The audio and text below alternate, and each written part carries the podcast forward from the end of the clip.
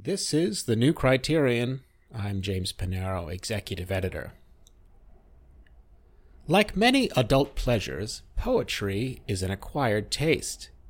We don't grow up surrounded by it the way we do pop music and movies, whose conventions become second nature.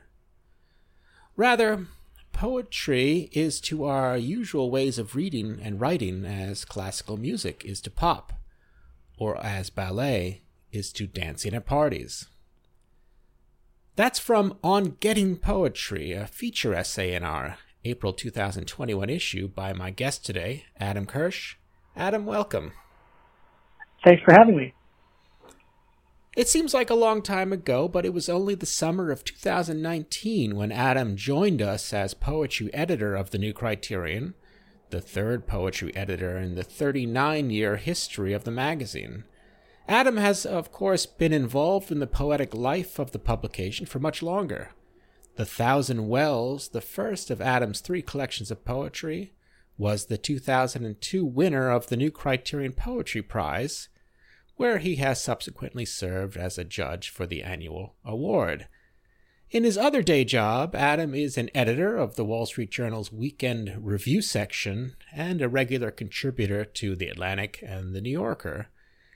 He is the author of 10 or maybe it's 11 books by now, including The People and the Books, Why Trilling Matters, Who Wants to Be a Jewish Writer, and as of fall 2020, The Blessing and the Curse, The Jewish People, and Their Books in the 20th Century. Most recently, Adam is the editor of Poetry, a special section in our April 2021 issue. Adam, I wonder if you would introduce your own contribution to this section by reading the opening paragraph of your essay called On Getting Poetry. I'd be happy to. A subscriber to this magazine writes with a problem. Although I have advanced university degrees, I have never gotten poetry. He's not alone. I hear the same thing regularly from people who love to read novels and biographies who are undaunted by string quartets and abstract paintings, but find poetry a closed door.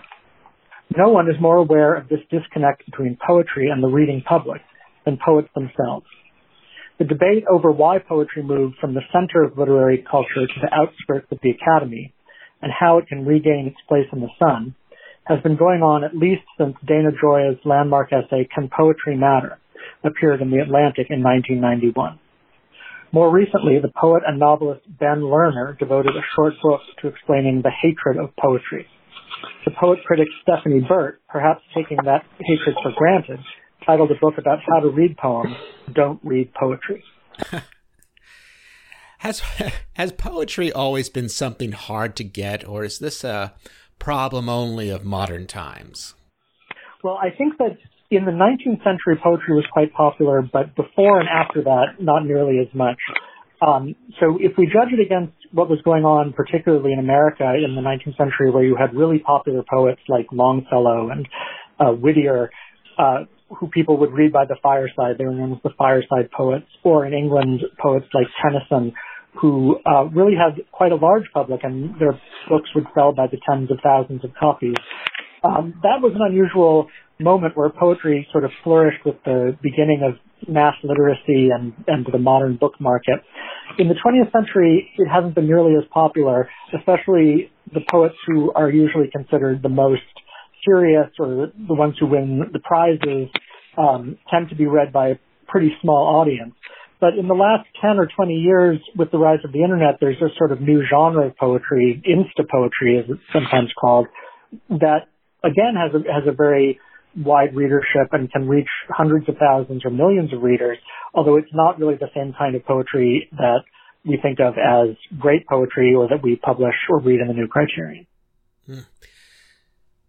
In your essay, you talk about the music of poetry. You also write that, quote, instead of being a transparent window we look through to see what's on the other side, poetic language is a stained glass window that captures our attention for itself.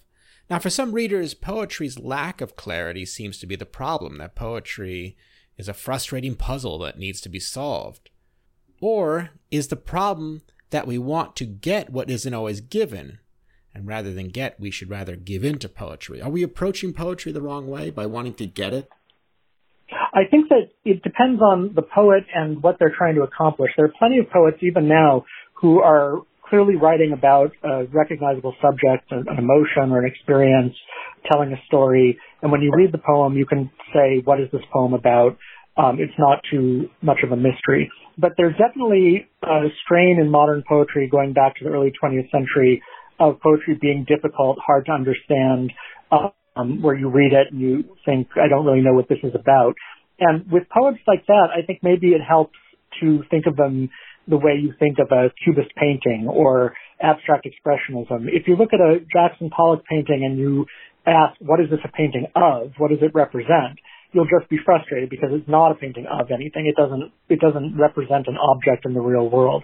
And there's poetry like that too, where you're not really supposed to know or understand what it's about or what the story is that's being told. You're supposed to take pleasure in the way language is being used. So maybe it's a discomfort with language, uh, the way we are maybe more comfortable with seeing colors, even if they're abstract colors. I think so, because the the thing that makes abstract poetry difficult and frustrating is that words are never abstract. Words are always referential. A word always has a meaning in a way that a splash of paint doesn't necessarily have a meaning. If you have just a, a black line or a red splash on a canvas, you're looking at something in the physical world. If you have words put together on a line, your brain always wants to put them together in a way that makes sense. So the more it refuses to make sense, the more sort of energy your brain wants to put into resolving it into a single meaning. And that's an old problem in modern poetry. There's a story about Hart Crane that when he submitted some of his poems to Poetry Magazine in the 1920s, the editor said, um, I can't understand what these poems are about. You explain it to me? And he wrote a letter in which he basically said, this is why I chose this word, and this is why I chose that word, and this is what I'm trying to, to get across. So it's possible that the poet has things in mind, but just doesn't want to tell you exactly what they are. They would rather make it mysterious.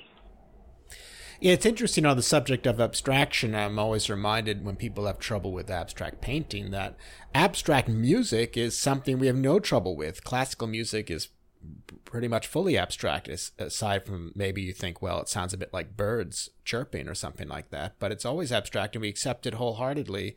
Abstract painting, we have quite a bit of problems with for many of us. Um, and uh, as you say, abstract words may be the most difficult of all.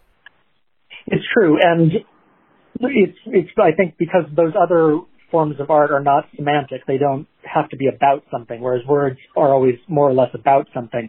But I'd say that in poetry, you're thinking about words not just for what they mean, but also for what they imply, what, what their associations are, how they've been used before in other contexts, the etymology, where the word comes from, and how the word sounds, uh, sort of music that it makes when you say it out loud. So when a poet draws on all of those resources, uh, the, the sort of concrete literal meaning is only one of the many things that we're paying attention to in reading a poem. Mm. Uh, going back to what you were talking about before, um, poetry is a divided field these days. On one side, we have the academic circles of insular poets who mainly write for each other. And on the other side are these insta poets, such as Rupi Kaur, writers with wide appeal, but not necessarily a serious reputation. Why isn't poetry more a part of our national conversation as it might have been during the days of Longfellow or even Frost?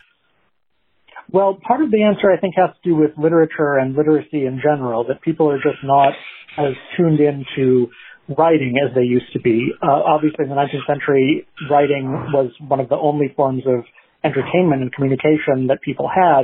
Now we have music, recorded music, we have the internet, we have television and movies um, which require less of a mental effort in most cases than reading something. So I can't really think of any books, any serious books that get central attention in our culture the way a movie or even a video game can do. It doesn't just doesn't reach as many people, um, and that does sometimes give you the sense that poets are only writing for other poets. That's not quite true of novelists, but I think it's almost true that most novels are not read by very many people either um, people are drawn to produce this art not because they think they're going to get rich or famous off of it, but just because they love it and feel that they're called to do it. Mm, and yet, these Insta poets, Rupi Kaur, I hadn't actually heard of her before you wrote about her, uh, has very wide appeal. What makes her poetry appealing? Well, the Insta poets, as they're called, are named after Instagram because uh, Rupi Kaur and others put their poems on Instagram. Usually, it'll be a few words or a few lines accompanied by an image, and they're usually very straightforward, inspirational um, kinds of sentiments not exactly greeting card, but but in that category, in that universe, um, something that is not challenging really. So people can read it easily, they can understand it easily, they can share it, and it serves that role. It's not the kind of poetry where you will be sort of confronted with something you haven't thought of before or a new use of language, which is really what's most interesting to me about poetry. It's interesting you say that about greeting cards. I was just reading the greeting card industry is in uh, dire straits, so maybe Insta poetry is the future of greeting cards. Uh, who would you say was the was the last nationally recognized poet in America? I would say that probably the last poet who was both popular with a pretty big readership and also taken very seriously by critics of the literary establishment would be Robert Frost. Um, Frost, who, who died in 1963, um, he wrote poetry that is some poems of his are, are very famous and well known because people learn them in school, and he also wrote poems that are considered some of the best in the English language. Uh, so that might be the last case where someone could do both at the same time. Even in his time, however, he was considered pretty traditional. I mean, he was living at the same time as someone like T.S. Eliot or Wallace Stevens, whose poetry is much more complicated and difficult. Um, so he was already already sort of doing something that didn't seem modern at the time. Mm-hmm. Eh, but of course, recently we've reevaluated uh, Frost's modernism, and he has seem he now seems more modern than we thought, perhaps. It's true. I think people who know Frost only from a few poems like "Stopping by Woods on a Snowy Evening" um, or "The Road Less Traveled" would be surprised to read some of his other poems. But even when the language is clear, the ideas and the sentiments can be very challenging. Mm. Now, part of your role for us is selecting new poetry for every issue. How do you make your selection each month? Well, there are poets who I admire and who, whose work I know and who I reach out to, and then there are poets who I don't know who submit work to the magazine, and I find them that way. And usually what I'm looking for and what I think the New Criterion has always published is poetry that, as we say, is attentive to form. That is, it doesn't necessarily have to be a sonnet or it doesn't have to rhyme, but it has to use language in a way that shows that the poet knows about those things and uh, has read and understands how verse moves and how words sound. It doesn't have to be uh, formalist, but it has to have some sort of formal background or knowledge involved in it when we announced your appointment here, we wrote that although it can certainly be said that we are not hostile to traditional poetic forms, our first criterion has always been to publish well made poems that display linguistic sensitivity and aesthetic intelligence. Right, exactly. I mean, the first thing is it has to be a good poem, and then I think it also has to be a good new criterion poem, which is a world uh, of itself that is not found you know, in a lot of other places. I think the, a lot of the kind of work that we publish, um, it would be difficult to find in other magazines that publish poetry, like Poetry Magazine or like the New Yorker. So I'm proud of that, and I think that we offer something that uh, is important and that no one else is doing. And our April issue has a special section of poetry, but poetry in translation. I wonder if you could tell us how that came about.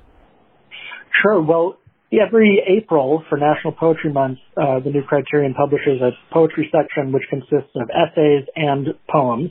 And I, my predecessor, David Yezzi, often made it an occasion for publishing translations of classic poems. And over the last two years, I've done the same thing. This year, uh, in this issue, we have three uh, classic poets represented: Rilke, the German poet, Leopardi, the Italian poet, and a modern Hebrew poet named Leah Goldberg all uh, in English translation, of course. And I think that it's a great opportunity to sort of reintroduce people or reintroduce them to some classic poets in other languages and to see what contemporary writers working today make of them. And as you mentioned, in addition to your own essay, the April issue offers four additional features that go a long way to helping us get poetry. William Logan, the critic and poet who writes our verse chronicle, contributes our lead feature called Lowell Uncollected. I thought this was a fascinating essay because it tells us something about poetic greatness by looking at Robert Lowell's early ungreatness. What did Lowell have to get through in his early work? Well, as as William Logan writes in the essay, uh, Robert Lowell was a famously sort of uh, unconventional and troubled youth, and he dropped out of Harvard in part because he was rebelling against his family, which was an old Boston family, very prominent, um, in, in particular at Harvard, where one of his relatives had been the president. And he went to Tennessee, where he wanted to meet and study with the poet Allen Tate, and ended up living in a uh, tent that he pitched on Allen Tate's lawn for a while. So then he ended up uh, studying at at Kenyon College, where one of his friends and roommates was the poet Randall Jarrell. And Lowell was already writing poems that were very strong and, and the language was very robust, um, that didn't really sound like anyone else.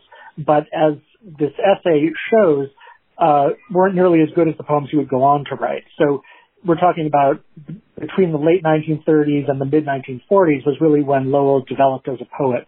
And Logan picks out some poems that have never been collected in books that Lowell published in the student magazine at Kenyon and looks at how some of those early poems, which are not very good, were revised and turned into poems in some of Lowell's first books, which have became famous afterwards. Yeah, I love that story about the tent. The, the story goes that Allen Tate, he, he, Lowell turned up unannounced on Tate's doorstep and said, can I stay with you? And Tate, meaning to dissuade him, said, well, the house is full. You have to pitch a tent on the lawn. But Lowell, being a, a teenager and headstrong, said, okay. So he, then he got a tent and pitched it on his lawn and lived there for a few what a great story. Next up is The Divine Comedy at 700 by Daniel Mark Epstein. Dan calls Dante's masterpiece one of the strangest and most disturbing poems ever published, one that, quote, continues to challenge readers and societies. Why is that?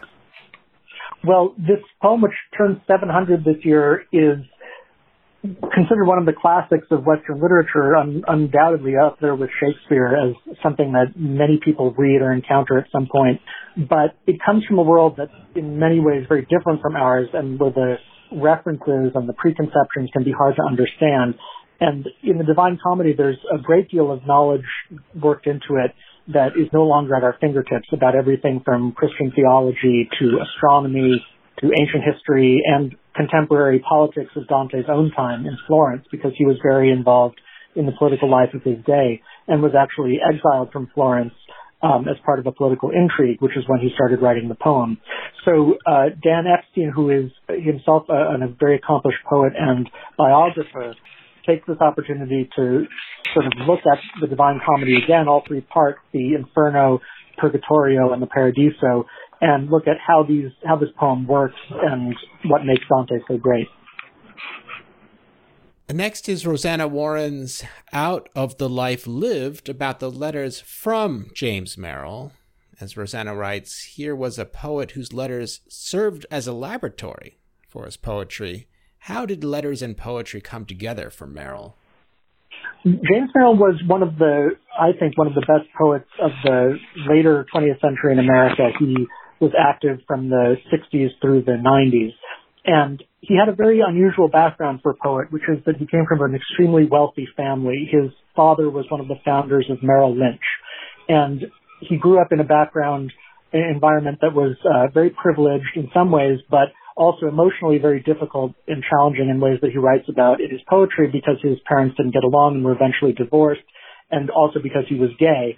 And so in these, this collection of his letters, which has just been published, uh, spanning his whole life, Rosanna Warren writes about how the letters show really his entire life story from, from growing up in New York to later living in Greece and Connecticut and Key West and the other people, both literary and non-literary, who figured in his life. Um, Merrill was a great, himself a great formal poet, uh, a great master of rhyme and meter in a way that again was no longer really fashionable by the time he was writing. Um, and he uses it in incredibly inventive and witty ways uh, to create effects that no one else can do. Uh, so I, I, was very glad to have Rosanna Warren, who's a, a, very eminent poet and scholar, writing about this book, and she knew James Merrill and, and mentions memories of him in the piece. It's a great article. I was delighted to read it. Fascinating. In our following feature, Carmine Starnino writes What Might Have Been, an essay about what he calls counterfactual anthologies. What is the role of the anthology in modern poetry, and what does Starnino mean by counterfactual? Well, Carmine Starnino is a Canadian poet and critic, and he starts out by talking about a Canadian anthology, which I imagine will not be familiar to most readers outside of Canada, and then goes on to link it to some anthologies that are better known, um, that were published in the 1960s that that changed the way people thought about the history of poetry. And by counterfactual, he means proposing a different way of thinking about what poetry is or what poetry could and should be. So, for example, uh, in the 1960s, there was a famous English anthology edited by the critic Al Alvarez called The New Poetry, in which he introduced English readers to all kinds of poets like Sylvia Plath and Allen Ginsberg, who had not really been known there and who came across as very wild and very personal in a way that English poetry was not at the time. It was much more restrained and decorous. And it was, it sort of shattered people's expectations of poetry and made new things possible. So this article is really a great history of how in the 20th century anthologies played this role of changing people's ideas of poetry. Adam, for my final question, let's go back to that reader who doesn't get poetry. Now, as a dutiful New Criterion subscriber, imagine this reader has just finished the poetry section. The reader has even listened to our podcast. Now the reader wants to get more poetry. Where to next? Poetry Twitter, the Norton Anthology, Declaiming Whitman in the Park? Well, it, it, the Norton Anthology is a big book and not the most user friendly, but it is a great place to start. And there are other anthologies of the same nature that I think could also be consulted from other publishers. But if you did get the Norton Anthology of Poetry, you'd be getting a lot of the best poetry in English written over the last 700 years. Um, and it would be an, an excellent place to start. I think there is enough great stuff in there to last you for a lifetime of reading. Going back to Longfellow, you mentioned the fireside. Do we need to make poetry more a communal enterprise again, or at least a family enterprise? Well, I personally was introduced to poetry by hearing it when my father read it aloud at the dinner table. And I think it's a great thing to do. Uh, it's wonderful to be exposed to poetry and other arts as well at home um, because you won't necessarily get the best exposure to it in school. And if everyone takes a turn reading a poem from a book that they like, it can be a wonderful introduction, especially for young readers. I love that. You've been listening to The New Criterion. I'm James Panero. Our guest has been Adam Kirsch, poetry editor at the magazine and the lead editor of the special poetry section in April. Adam, thank you for joining us. Thank you.